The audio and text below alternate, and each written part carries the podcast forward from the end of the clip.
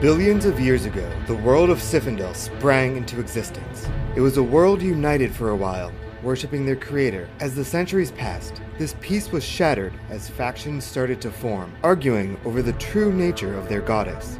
Fighting erupted, ending the First Age. The war lasted for exactly one century, with the Roshan, Indraste, and Soliites forging an alliance and banishing the Chaldeans, whom were deemed zealots, to their island in the north, which became known as Kalda.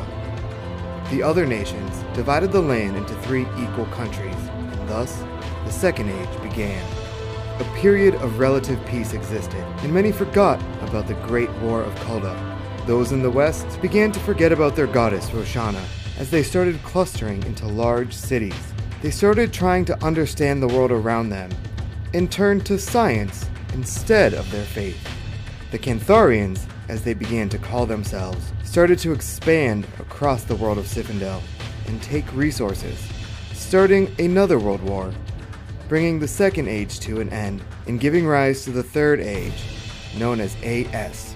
Those who were still faithful to Roshana were banished from the domain of Cantharis, which raised two large cities declaring a freedom from religion.